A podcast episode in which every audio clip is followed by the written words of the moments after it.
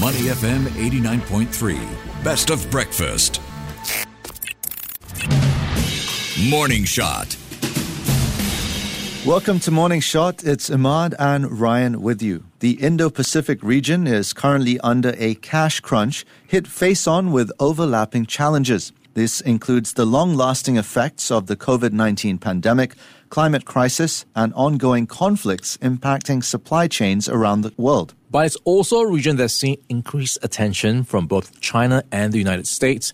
In fact, the US, Japan, and South Korea held their first Indo Pacific dialogue in Washington earlier this month. That's right. And given the US's aggressive Indo Pacific maritime strategy, China has responded in kind with the appointment of its first defense minister with a naval background, highlighting the priority it has set for its military development.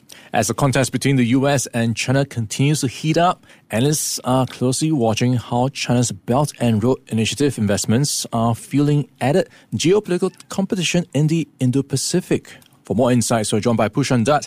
He is the professor of economics at INSEAD. Good morning, Pushan. How are you doing today? Good morning. I'm doing very well. Thank you.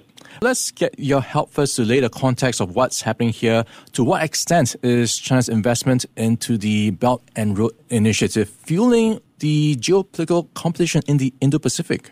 So, just to set some context, you know, the, political scientists think of three eras in China's rise. One is this hide and bide era in the 1980s and 1990s, which was under Deng's guidance of hide your capabilities and bide your time. Now, the second phase was building regional influence, and this is the, when the Brick and Road Initiative was launched, also the Asian Infrastructure Bank. So now, today, we moved into, I think, a new era, which is of strategic displacement, where China is seeking to challenge the U.S., push it out of the region, uh, and sort of dominate uh, Indo-Pacific. Now, this was anticipated by uh, Lee Kuan Yew long time ago.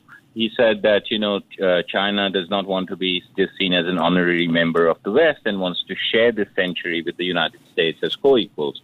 And uh, the BRI, the Belt and Road Initiative, sort of got the process going. There was both an economic comp- component, a political component, a geopolitical component uh, to it. So the big questions, I think, for the future is what will China's grand strategy be on the path it has set? How will it pursue this strategy in the face of slowing growth? And how will the US and Europe react to it?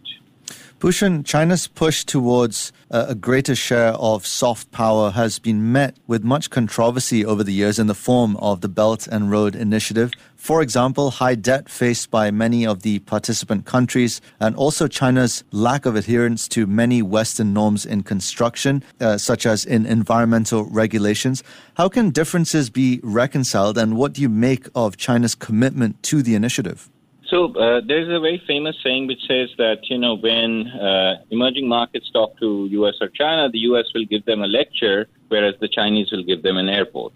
Okay, and and of course uh, that is very attractive from the perspective of these emerging markets, which need lots and lots of investments in order to get onto their growth path. So initially, the BRI was quite successful because poor countries that who did not have access to international markets, you know, they have a tremendous need for capital and investment. Now, this is also, uh, but these are also countries that the where have a they have this long-standing problem of lack of governance, political instability, civil conflict. Many multinationals in the past have gotten burnt by it, and it was not surprising that you know many of the debts have actually now gone bad. Out of the trillion dollars spent in, you know, China, by best estimates, has had to bail out about 250 billion dollars.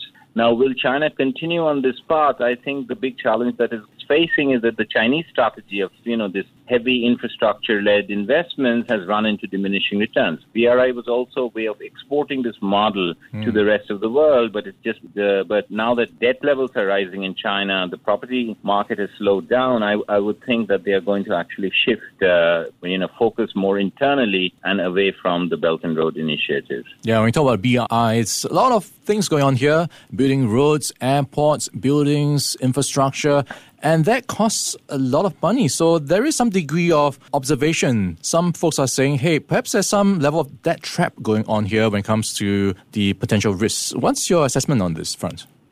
So again, many of the countries which did this borrowing, if you think about Pakistan, Ethiopia, Sri Lanka, where the BRI projects have gone bad, they have struggled always to, you know, they have overborrowed. Uh, they lack the institutions and governance systems to, uh, on uh, accelerating growth, and then they overborrow on, on international markets, and they essentially have to be bailed out, or they have overborrowed from donors, like you know the Paris Club of Donors.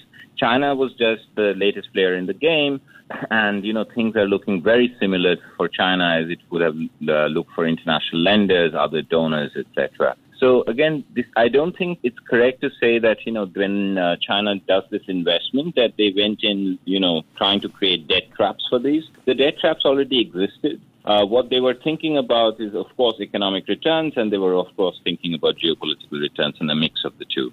Pushan, let's uh, bring in the other big player in this geopolitical tussle or chess match, the USA. Uh, we can't ignore the fact that they're in a contest with China on many fronts. Do you think the US is spending its posture dollars in the Indo Pacific region wisely in terms of the opportunities available to them?